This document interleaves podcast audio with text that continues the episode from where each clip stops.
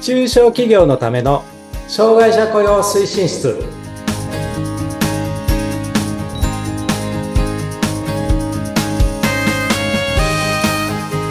はいこんにちは障害者雇用推進室長の木下文彦ですはい、インタビュアーの村山彩乃です。今回もよろしくお願いいたしまおす。願いしますはい。さて、木下さん、9月も半ばになりましたが、ありましたねはいちょっと過去の話なんですが、夏祭りって行かれました、夏祭りね、えっ、とね、行かなかったね。行かなかったっていう か、えっと、祭りには行かないんで、祭りの帰りの人をいっぱい見ましたっていう、隅田川の花火大会のあ、電車乗ったら浴衣姿の人がめちゃくちゃ多くて、はい。なんだ今日はっていう。 それ不便でに、あ、もないけど。うん。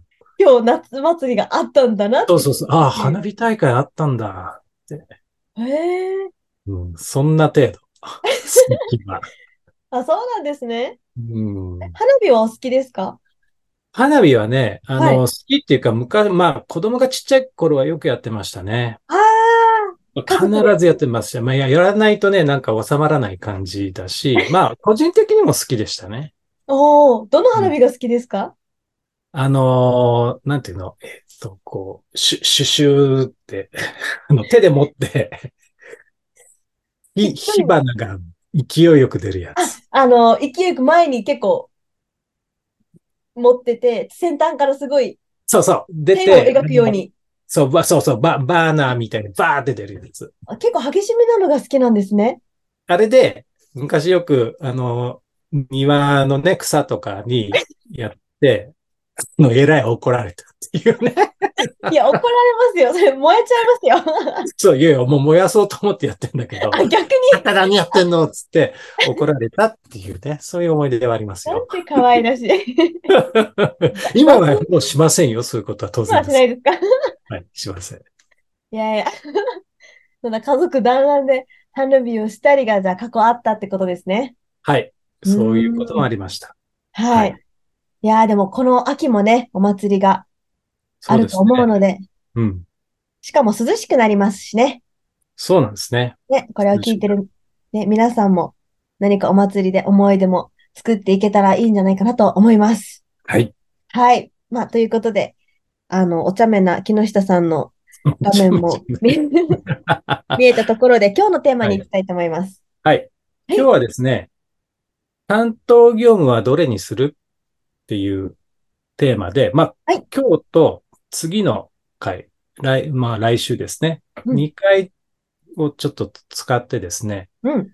実際に障害を持つ社員さんに担当してもらう業務どうやって作り出すのっていうところの根本的なかん、根本的だっけ基礎的な考え方、うんうんうん。ちょっとお話をしようと思っています。はい、お願いします。で、えっと、まず何をするかっていうと、えっとね、前者の業務の棚卸しをしましょうっていう話なんです。うん。前者、えっ、と、今の会会社社の全部のああ、業務を全部棚卸し、見直す。見直す。はい。あの、よくあるのが、えじゃあ総務部に障害を持つ社員さんを入れますってなった時に、はい総務部でやる業務って何かなって、それに、えっと、合う業務って何かなって決めるんですけど、うん。うまあ、はっきり言ってそんなないですよねっていう話。ーんよっぽど大きな会社でなければ、一人の障害を持つ社員さんが、あの、やる業務ってないわけですよ。うん。でよく中小企業にお話をするときに、いや、そもそも論でやってもらう業務ないんすよっていう話があるんだけど、はい。まあそうかもしんないけど、本当はもうちょっとあるかもしれないよねっていう、あるはずだよねっていう、そういうことです。おー。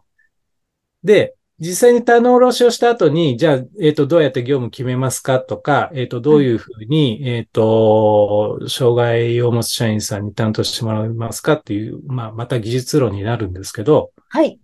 まずは、棚卸しをしましょう。あの、できればね、えっ、と、プロジェクトチームみたいなのを作ってですね、うん。えで、各部にアンケート取って、どういう業務やってますかみたいなことを、こう、やっぱり調査するっていうことと、そのプロジェクトチームに、えー、役員さんっていうのかな前者のことを分かってる人とか、えっ、と、口出しをできる人。大事ですね。こういう人をね、入れてくださいっていう話なんです。ああそういうことも含めて、新しくその棚卸し専用のプロ、そプロジう。ェクトそを作れる専門のプロジェクトチーム作って、うんうで、んその中に、じゃあ、えっ、と、たできれば管理部門を担当している役員さんとか、もうちょっょっと大きい会社だと事務部門を束ねてる部長さんとか、そういう人を入れてくださいねって話です。と。うん。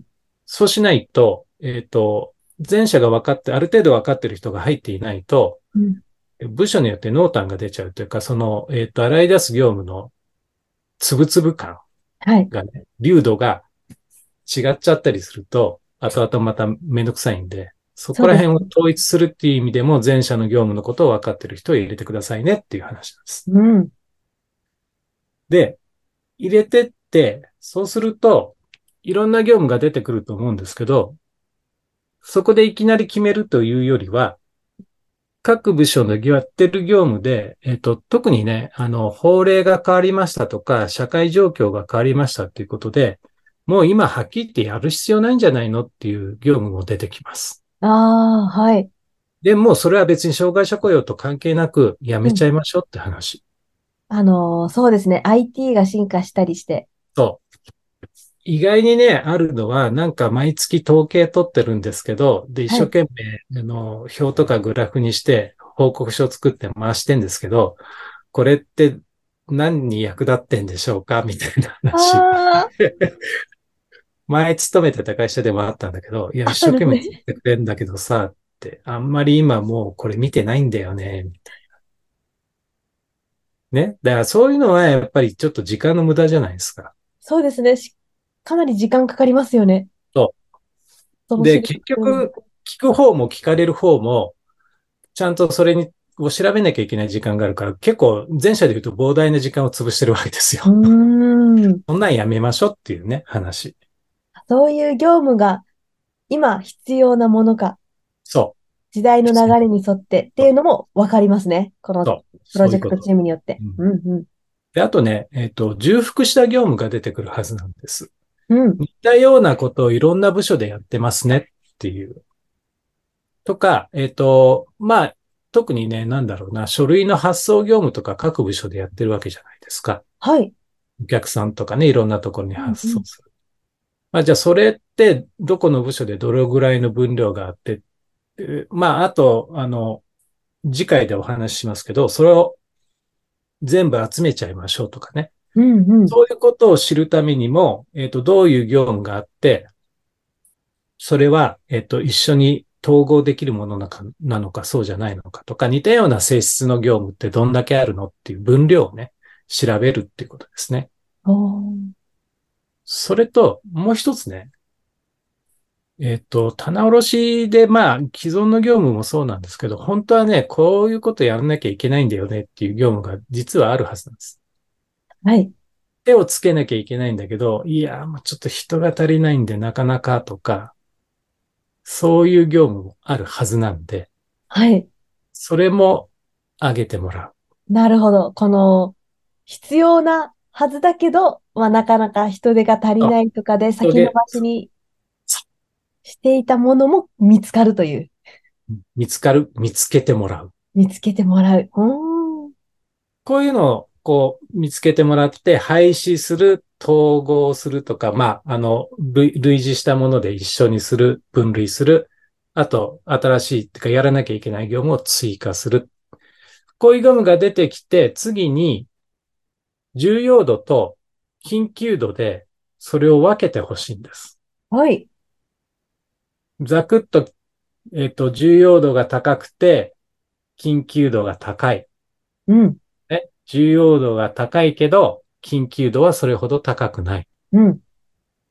重要度は高、あ、緊急度は高いんだけど、重要度は低い。はい。で、重要度も緊急度も低い。はい。 4分類してもらうんです。なるほど。